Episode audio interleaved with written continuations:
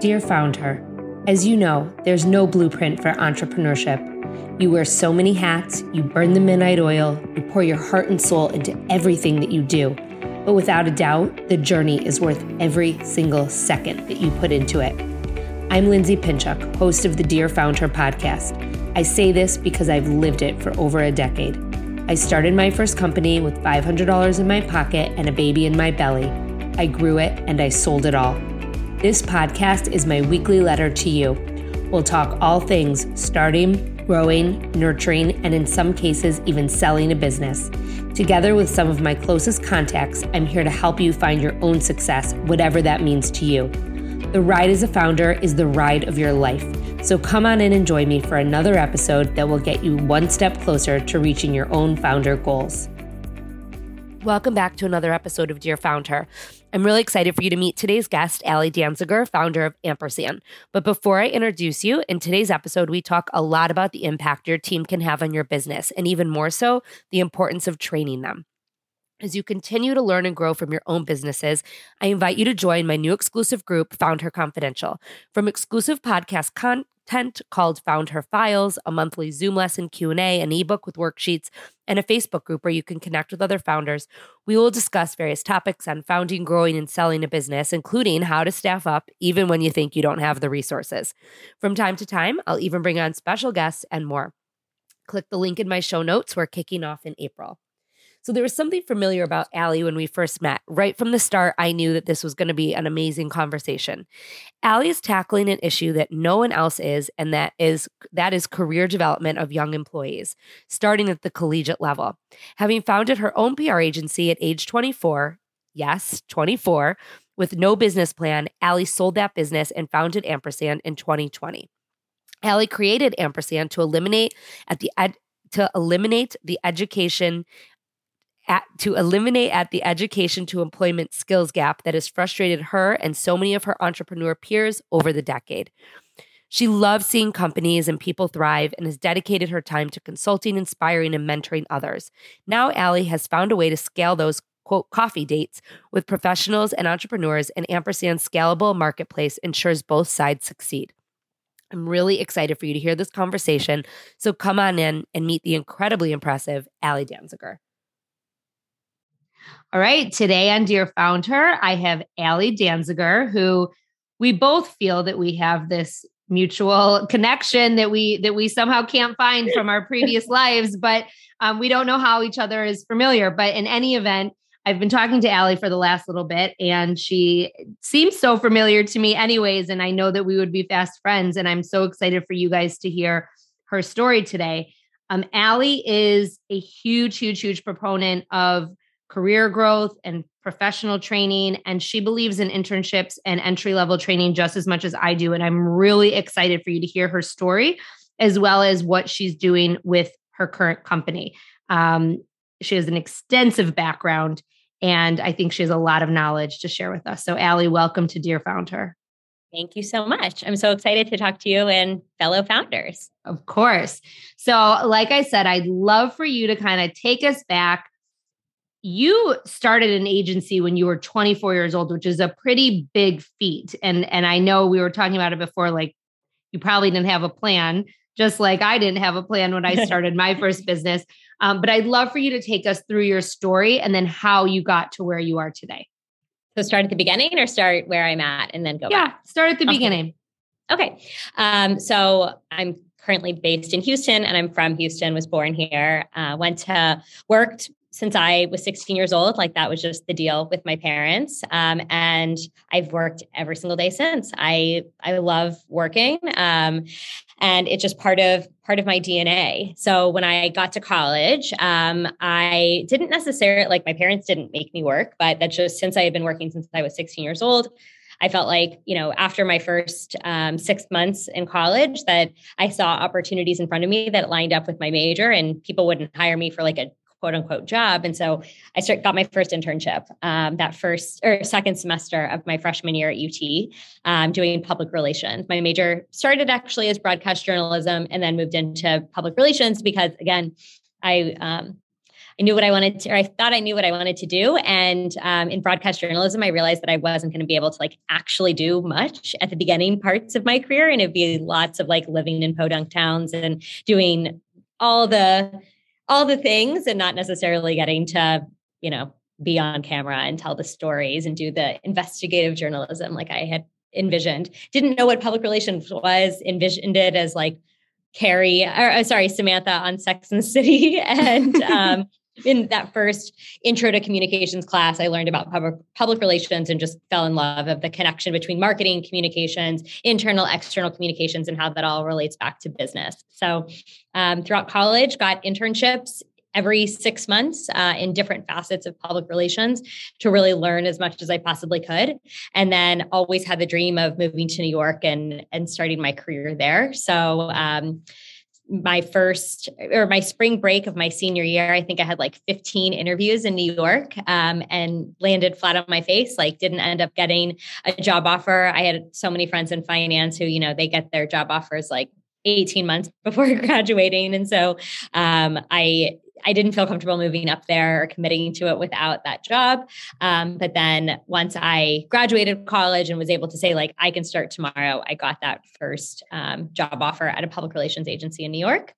Um, you know, as I reflect back on it, so it was the real the public relations agency was called is called Quinn and Company, and they were a real estate focused PR agency. It was 2007 when I graduated, and so um, it was soon to be the real estate crash uh, that I did not, you know, obviously no one expected. But in New York, real estate is like as sexy and exciting as fashion or makeup or whatever that I thought I wanted to go into. Uh, and then as I interviewed, I realized that like that wasn't that wasn't really what I was looking for in my career. And so kind of just fell in love with real estate. Again, not knowing that the real estate market was six months from collapse. um, but it really um, it ended up being just an amazing opportunity working at that first uh, pr agency. The owner didn't really realize what she was doing but she was creating a little incubator of fellow entrepreneurs. And so we were all when the real estate market crashed um, we were all allowed to freelance as much as we wanted to make up for the um, fact that you know she couldn't give us raises and we were making next to nothing.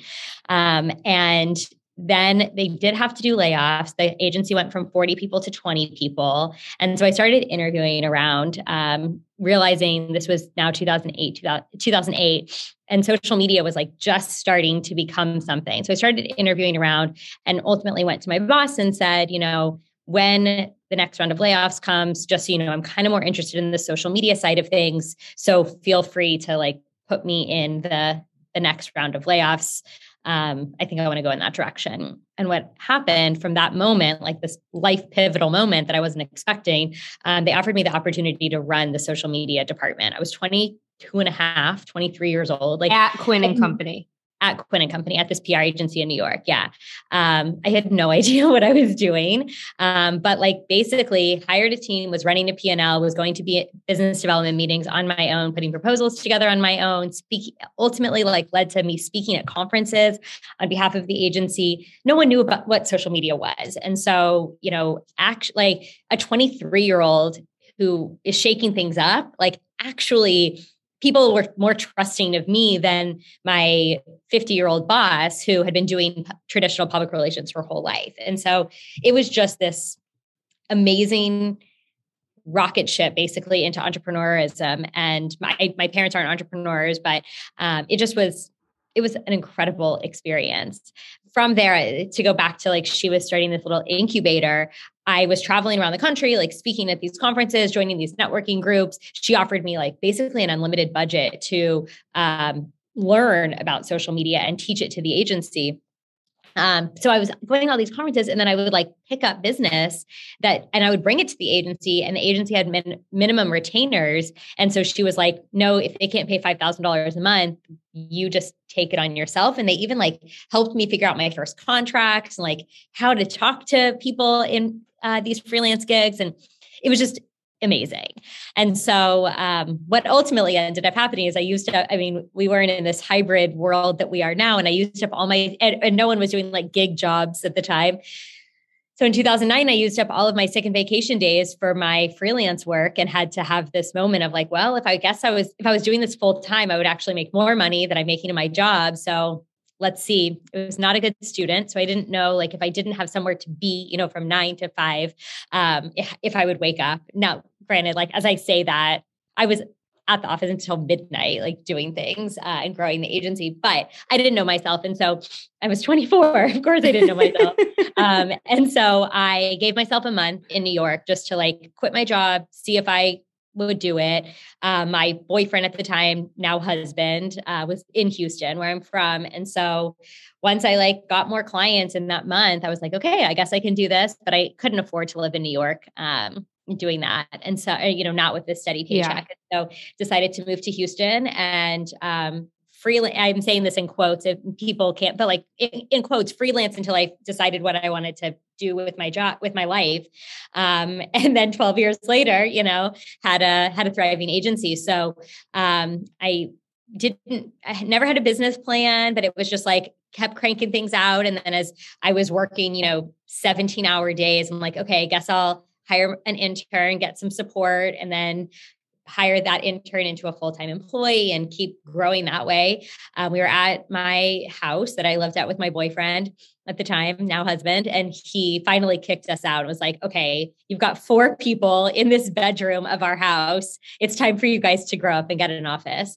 Uh, so we did, we got the office in 2011, no, 2010, I guess. And um, then really when I, I like I hired more people, people were asking questions about like 401k and benefits and you know you fire someone and you've got to put contracts together cybersecurity. And so really it was just kind of like figuring things out as we went along until 2012 and then i was like okay it's been three years. We've got a real agency. What does this look like? And then um, ultimately like now i'll fast forward the story because it's not as exciting with all those um, intricacies but over the next eight years, grew the agency. At the highest point, we were like 27 employees. Um, over the years, um, when I, well, so then I sold the company in 2018, ended up staying on board as co founder uh, and president, running all of our sales and growth for the next three and a half years, and um, stepped away in May of 20. 21. I mean, it's early 2022, so I'm still getting my years straight. And so. it all the last two years all also it's meshed all together. Yeah. Um, so ended up stepping away from the com- from the company in May, worked through a succession plan. I'm still a board member, still a shareholder, have a great relationship with um, the team there. And um, officially launched my my next business, uh, which is Ampersand.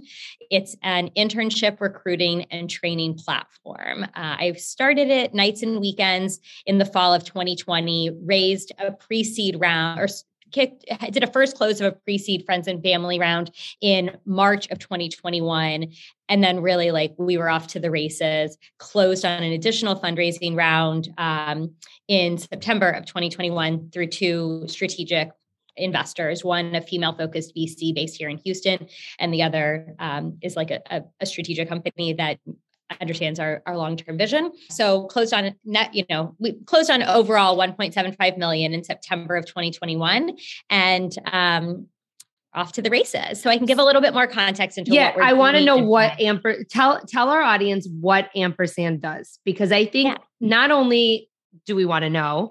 But I think that there are a lot of people out there listening that could absolutely benefit from what you do and utilize your services. Great. Yeah. So um, we upskill young professionals from mostly from like underrepresented backgrounds, um, 18 to 23 year olds, teach them all the skills that's basically frustrated me as a business owner for 12 years in hiring and recruiting interns that they don't know how to set a calendar invite, how to show up for a meeting, how to take notes in a meeting, how to talk to your manager that you're about to miss the deadline, like all of those very basic job skills we train them on. It's 50 hours of asynchronous and live training for these young professionals. And then once they complete that curriculum and become a certified ampersand professional, we put them and businesses through a matching algorithm like a dating app and connect them um, for internship paid internship opportunities.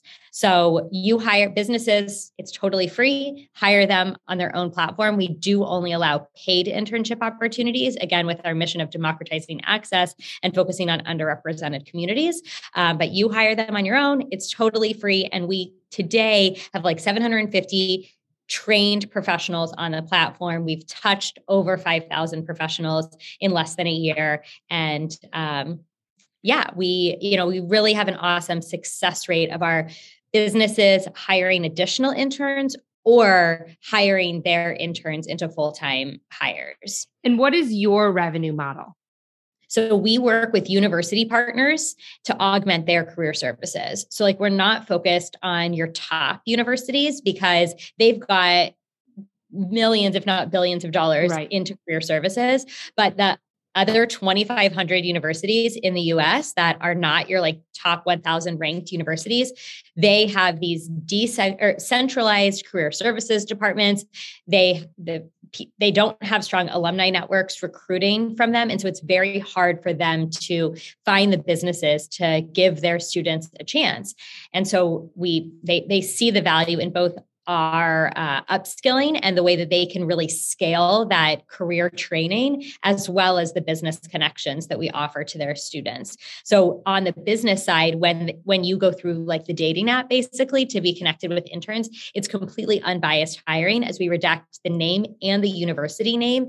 And so you're truly not hiring like oh i have a preconceived notion about people who come from this university or who have this type of name male female race whatever.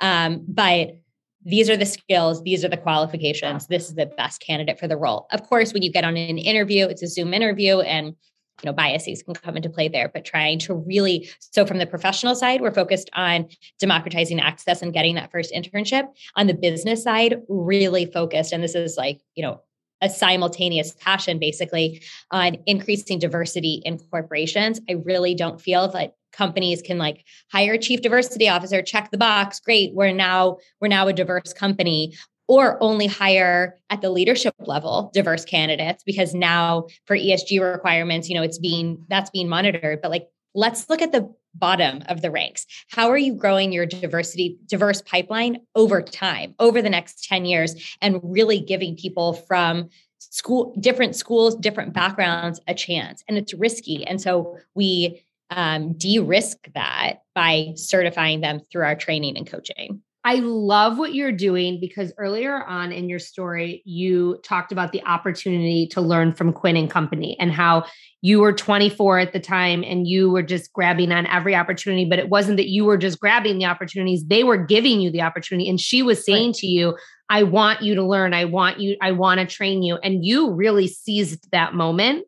I mean, Absolutely. I, you know, and not yeah. everyone would have you yeah. know i mean you really yeah. seized that moment and took it to a place where again a lot of people probably wouldn't have but i love that you kind of have taken mm-hmm. that yeah and you have and you are applying that to what you are doing today in terms of yeah. giving young adults that leadership that they need that they're not getting in the workplace largely because we're all doing 100 jobs yeah. you know every employee is doing a million things right now and you get a an, an, intern or you get a new employee and they come in and you're like throwing sh- like shit at them all the time and eh, really and truly you're not giving them that training and so i think that what you're doing is amazing like you were groomed and now you're doing the grooming for other businesses which is just unreal i i, I like love everything about what it is that you're doing and the, i think my first question based on like everything that you just said you talked about nights and weekends that you did this on nights and weekends and i i see that as a common thread with a lot of founders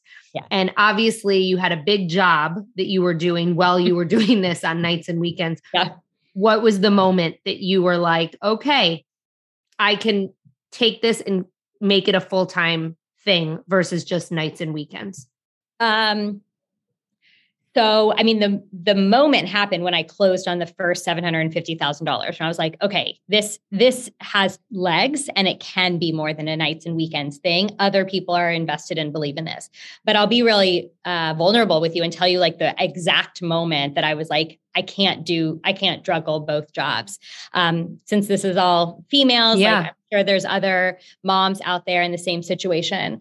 Uh, it was spring break, and I was in the middle of fundraising for while still, you know, running my company. And um, we we live in Houston and had a had rented a beach house for the weekend in Galveston, and I left the beach house to go to Houston because I needed to like to um, take some of these investor calls. And bad m- mom moment that I I still really regret and beat myself up over, but I thought it was a better decision to leave in the middle of the night and not tell my kids where I was going and um you know then like come back on Friday and be like fully present with them. So I left Tuesday night in the middle of the night. I was gone Wednesday and Thursday and my plan was to like come back and be fully fully there. I got so much done being home by myself with no kids, no husband. It was awesome. But I my I had at the time a 2 and a 3 year old, now a 3 and a 4 year old and my kids still remember that I left and didn't say bye and it it broke my it broke their hearts it broke my heart and um I was just juggling too much and I couldn't I couldn't juggle it all anymore. Today's episode is brought to you by Hivecast, an amazing agency providing high quality podcast production made simple and affordable. I hit the jackpot when I came across Hivecast as I pieced together services from contractors all over the web initially to help me with my podcast. Hivecast was everything that I needed all in one place. For just $500 per month, they not only produce and edit four episodes, but they also create the marketing assets. Emma, my account manager, is amazing, making sure that I'm on task and that we can schedule episodes regularly and by my deadlines. Honestly, the time saved working with Hivecast is worth at least triple what I'm paying. Their sister company, Fireside, offers other marketing services for small businesses, including social media management, Facebook and Instagram ads, search engine marketing, and so much more. Again, all at a rate palatable by a small business owner. The best part there's no contract. You can purchase their services as needed on a monthly basis. Use the code FOUNDHER and save 50% off your first month of services. Give them a try. The decision to outsource this part of my business has surely saved me a ton in the long run, and it was the best decision I've made for my business. So, when you made the decision that you were going to move forward with this full time, you close your funding, you're going to move forward. Yeah. How was it to leave your first company? Because that's a big thing too. And and I know like that's like leaving your baby. That's that was your first baby. So it was my first baby. Yeah. Um, and I I built that company really different than the way that I'm building this one. That in so many ways, um, and I'm sure the company would would even agree with this now if, if they're listening, but like I built it as the Ali show. And like Ali was the face of it. And it was really not a smart business decision, frankly, because it made it a, I was so much so attached to it and also so hard for me to step away, both for the continuity of the business and personally. Um, we worked through this succession plan for about six months. So it was um, we we had a great person like we bought a, a small agency and um, she took over really my role in terms of running all of our sales and growth which was great and luckily like there's an entire leadership team in place that like so the company is good, you know, in a good spot. Um, but emotionally, it's really hard. And I, um, you know, like I was so don't take my email away from me because it's been my email my for 12 years. I never had a Gmail, like I never had a personal email because my life is business and business is life.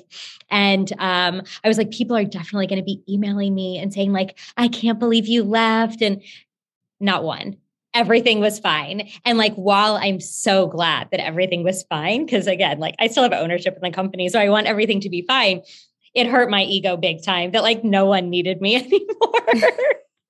um, but don't. But on the converse, though, don't you think though that that just is a, that's a signal is that you did the right thing? I mean, you know, like. Yeah like it was time. It's okay that no one need that no one needs you anymore. It's exactly you know they needed hard. you for of course. Oh my and god! And I don't think anyone talks about like that. It is it was hard in that moment. That like wait, y'all are y'all are functioning and actually thriving without me. How is that possible? But they are, and it's great. And like it's been great for me to, as we talked about at the beginning, um, learn realize about myself that like I was capable of doing more because I'd never done anything else in my career other than than run an agency. Like basically, I started running an, my own agency even within Quinn and Company when I was 23 years old. So um, to to build that self confidence or at least like learn new things, like I I could do that job in my sleep. And I there probably were times that I like basically was doing it in my sleep, which isn't fair to the company. And so to to learn new things and to make new mistakes and all of that is just it's what it's what I needed and it's been really fun. So I would like you also to touch upon um, and and anyone who has gone through a fundraise that's been on Dear Founder, I've asked to talk about that process. And I and I asked that really deliberately because when I owned Bump Club, I didn't even know that it was an option to fundraise. Like when I like I wasn't like an entrepreneur by nature. I mean, very similar to you, no plan. Like just kind of flew by the seat of my pants and went yeah. with it. And then all of a sudden, people started asking me, like, are you going to raise money? And I'm like, what do you mean? What is that? I don't what I don't even know what you're talking about. How do you raise money? And they were throwing out terms to me where you can get, you know, friends and family and angel investors and blah, blah, blah. And I was like, I, I don't even know what you were talking about. Obviously, I moved through, you know, I I found the answers and I did my due diligence and I figured out what it was that I wanted to do. I did never, I never raised money. Um, that wasn't something that I did. I bootstrapped until I sold. And I think it's a very valuable lesson for people listening to hear how you kind of go about finding those VCs yeah. and how it is that you decide what what avenue to take. Yeah. So, um, first off, I will say the best book I read was Venture Deals, and I highly recommend it to anyone. It's like is basically a dictionary as well as a guidebook um, for everything you need to know for raising money and it dumbs it down if you have no idea. So that that was you know really the first step. I'm very fortunate that my husband was an m&a private bank m&a investment banker. So he is a deal guy understands how all this works um, went to business school and helped both selling my company as well as just like how some of this stuff works. Um, so that has been, you know, obviously like an incredible resource that I that I have at my disposal. Um, and then in terms of like how my process went, um, it started with friends and family. Well, I'll also give a shout out to another amazing resource, and her her name is Stacy, and her company is Startup Fire, and she helps startup entrepreneurs build investor decks. So like I went to her with my my first call with her, I was terrified. I had nothing, like not even an outline. I just was like, this is how much money I want to raise. I think, what does this sound okay? You know, how do how do I communicate this? What how do I organize my story? And she was super helpful. Yeah. I really appreciate you saying that because a lot of people don't know what they're doing or what they want to raise. And I I, I, really want to use this platform to call attention to yeah. the fact that even very successful entrepreneurs who have sold their businesses and or raised money for new businesses often don't know what the hell they're doing yeah. and it's like asking for help right and it's and yeah. like you found this person and that was why you hired her yeah she was wonderful um and i'm about to go raise again and I have a call with her later this week because we strategize on my next investor deck and had a call right before this with one of my advisors.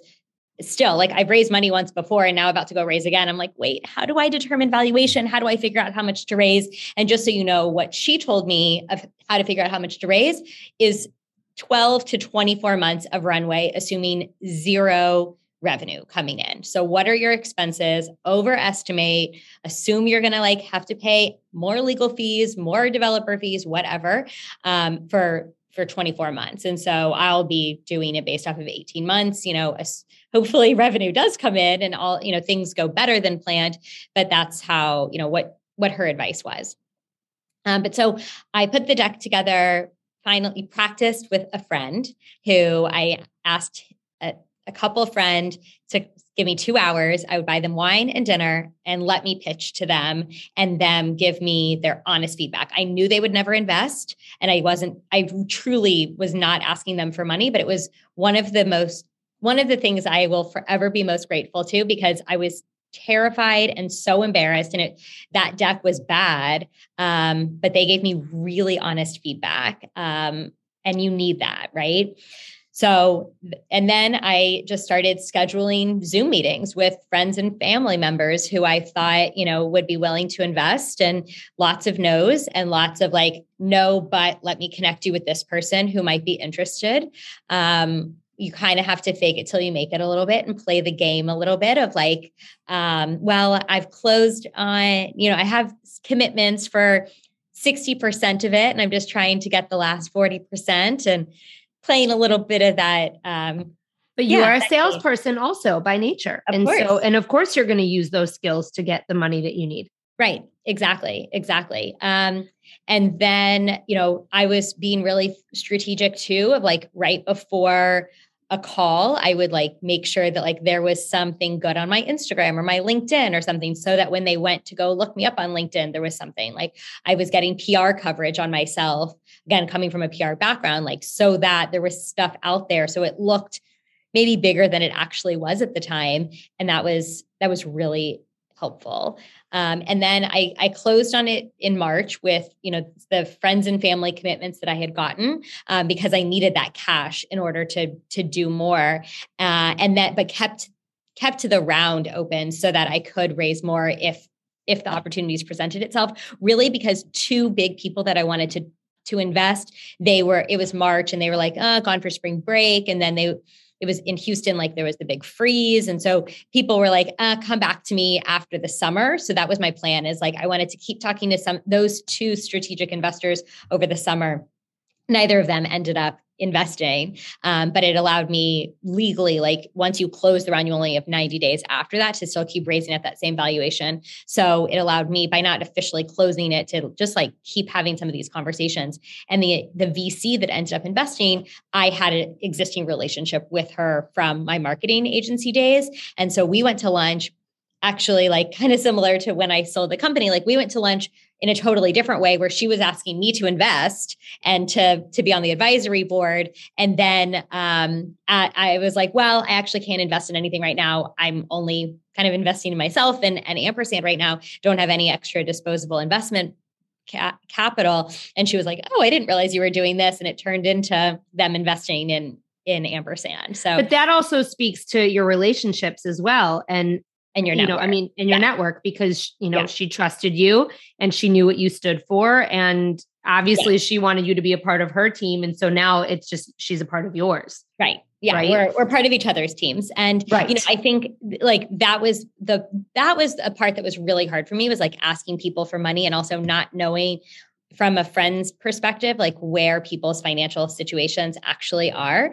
um and you know not being scared to like beg for the money basically and know that it, they are investing in, at this round of or the previous round like I recognize that they are investing in me, Ali Danziger. I have an awesome team. I have a great co-founder. Like, I, but um, th- at this stage, they're trusting you. They're trusting me to be stewards of their money and they're like i have no idea what ampersand will be. At the time we had no revenue model but they're like but i trust that you're going to figure it out and you're not going to sleep until this becomes something whatever it becomes. And that too i think is very important to say because um, you're probably like the second or third founder on the podcast who has talked about when you do a friends and family it is you that they're investing in. And you know you want to have this proof of concept but you might not have the proof of concept yet. And yeah you know people investing in you speaks to you as a, a person as a human and also to your work ethic.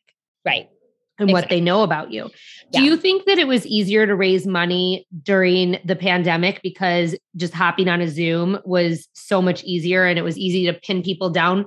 Or do you still think that it it would have been easier if you were to able if you would have been able to meet people in person yeah, um, I don't have anything to compare it to, right? Because I've only raised money during COVID. Although I know that I connect better with people in person than over Zoom. Um, so I I'm disappointed that I wasn't able to do that. But in my next this next round, I'm hopeful that like things will get a little bit better in the short term, and um, I will be able to meet with some of these investors in person, going out to San Francisco and New York and and whatnot what do you envision as the future for ampersand i mean you're talking about the next round you, you you've explained to us what you guys do now yeah. and how you, how you guys make money and your revenue model but what's next yeah so i mean I want to truly way change the way that um, young professionals get their first internship and businesses hire interns. Um, and I there I know without a doubt that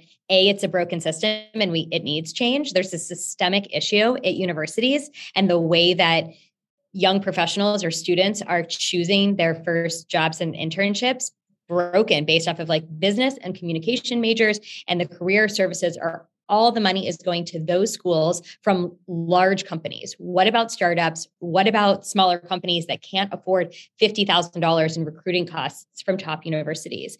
And so focus like I want to to break this system and offer another solution and no one else seems to be doing that. So um I, I like I envision us having hundreds of thousands of professionals on the platform, hundreds of universities, large enterprise companies to startups, all using us uh, to hire and train their entry level employees. I would venture to say that when you you said you did a ton of internships, and so did I. That when you interned yeah. and when I interned, is very different than when people are interning now. I mean, I think back, I, I interned at Cosmopolitan in London during my semester abroad, and I walked in one day and it was truly a Devil Wears Prada moment where yeah. the editor dumped a bookshelf of travel books, like Fodor's and Frommer's and whatever, on the ground and asked me and the other American intern to alphabetize them while the two British interns were like off covering some beauty event. Really and truly. Gosh. Yes. Wow.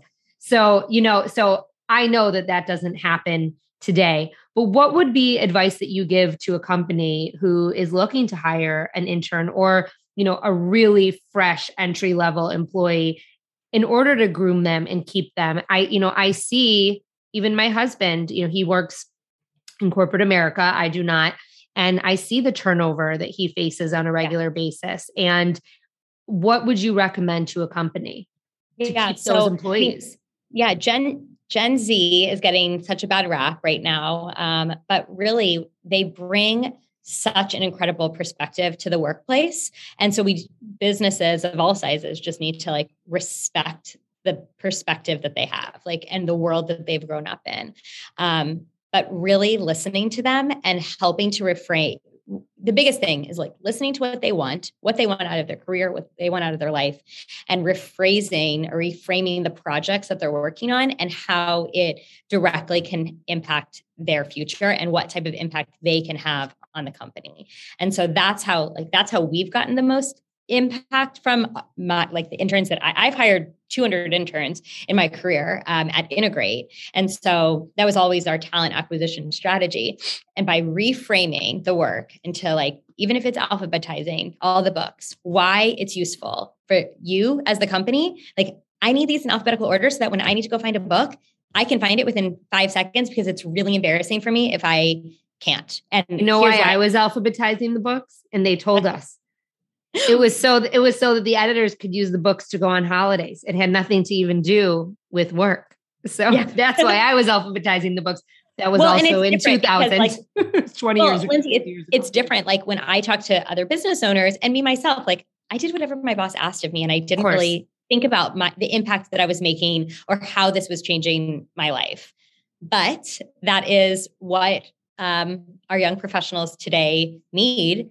And as a older millennial, like I would make fun of the younger millennials who like needed accommodations for texting or Slack or digital communication. And it drove me crazy that I had to make those accommodations, but I did. And now that's the norm of, of the work world. And some of these things that the young professionals are asking for today are driving managers crazy and they're not they're not changing the way that they work like and and so because of that it's hard to hire it's hard to retain and if we could just make some quick and easy changes to the way that we communicate and assign projects, you can make a lot of, of headway. I also found, you know, I, I am a big believer. I think you and I probably think a lot alike in, in this regard because we used a lot of interns also at Bump Club. The more you put into an intern, the more you get out of an intern. You know, yeah. I mean, there is this give take, and whether it's an intern or an assistant, an entry level employee. And I had some entry level employees that, you know, I taught them, I took the moment to teach them how to do whatever it was. And oftentimes, especially when it came to social media and whatnot, they taught me, right? Yeah. And these people became amazing employees. My first employee at Bump Club had zero experience and she was with me for seven years. Yeah. You know, until the job kind of outgrew her and she needed to really get some other experience. I just hired one of my freelancers from Bump Club on a project I'm doing now 3 years later because yeah. she was so great and and and it was, you know, she wanted to move to Arizona, so we let her move to Arizona. I didn't care that she, this was before the pandemic. So yeah. to your point, it is yeah. putting in, right? To get it out. Is. And, and what I'll say, you know, about ampersand that I think our platform does really well is these young professionals may not have the skills, they may not have the experience, but what they do have is they have the grit mentality and they have the determination because it's not easy to get certified through ampersand. Like it is a process to go through all of our curriculum, all of our training, all of our coaching. And so if they come out the other side, they will be successful in their internship. Um, and yeah, I mean, like we're very choosy about who actually makes it all the way through and then how how our pla- how our algorithm excuse me actually places those internships. So it, it helps take out like the two that you just mentioned. I'm sure that those young professionals even though they had no experience they had the right mentality and that's what's so hard to find in a resume. So rather than you know sorting through a thousand 5,000, 30,000 resumes for an internship posting, what we bring to the table is we we've got that. Like you don't have to waste all the time. You're going to be matched with the right person for you who has already been pre-vetted, which is amazing. and I want I, I just hope everyone who's listening hears that because this is an amazing solution for your hiring needs. And that's, you know, one of the 10 reasons why we have Ali on today. And Ali, before I let you go, I want you to share with us the same thing I ask every founder at the end of every interview. As I like to ask, what are three things that you would tell someone who's starting a company now? What what three bits of advice would you give them? You've done this twice. So you have a lot of knowledge to share and i know that i'm asking you to sum it up into you know three bullet points but your top three. Make mistakes like you have to. You have to test things. You ha- cannot be afraid to fail because the greatest moments of growth are from those failures. Surround yourself with rock stars even if you know it's interns or advisors or mentors but like it's so lonely and it's so hard to do when you don't have people to just communicate with.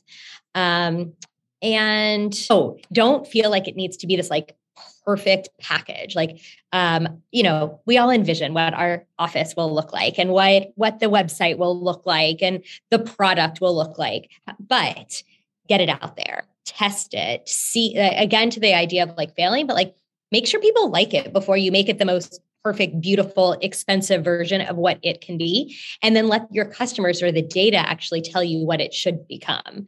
Um, that, like, that in this business has been something that I try to stay really focused on. And in my last business, you know, it was a marketing agency. Like I envisioned how cute it would all be and like what beautiful the office would be and the types of clients we would be working on and the big projects and the big budgets. But you know, I first had to like get other people to say yes to that before it could become what I what I envisioned. And and same thing here. So ho- hopefully those three were all great advice. You have been a seriously a wealth of knowledge today. So I appreciate your time. I appreciate your candor. Ali Danziger from Ampersand, thank you so much for being on Dear Found Her.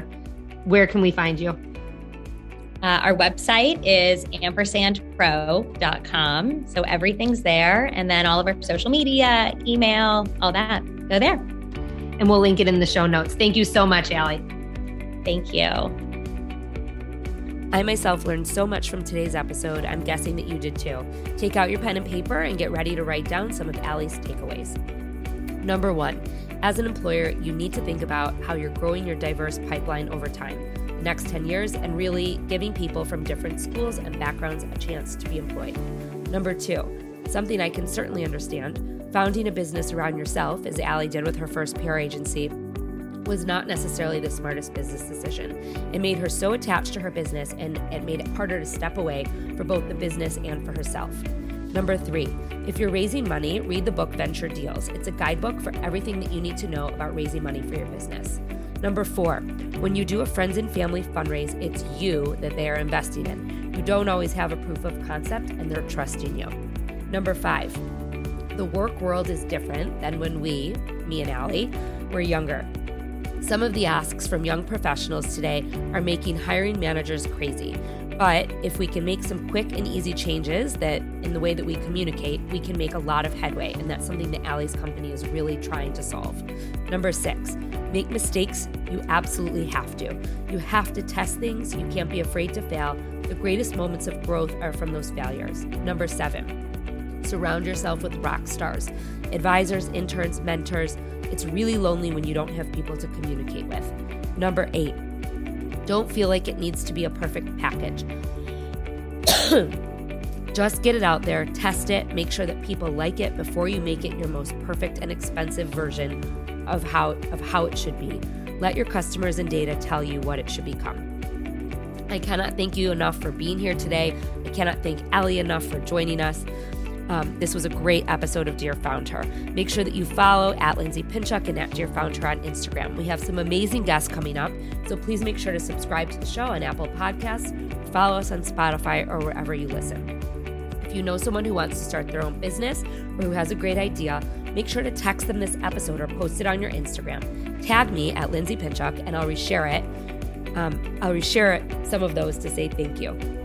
Thanks for bearing with me as I'm battling a nasty cold, um, but I definitely didn't want to miss an episode. I'll be back soon with another one.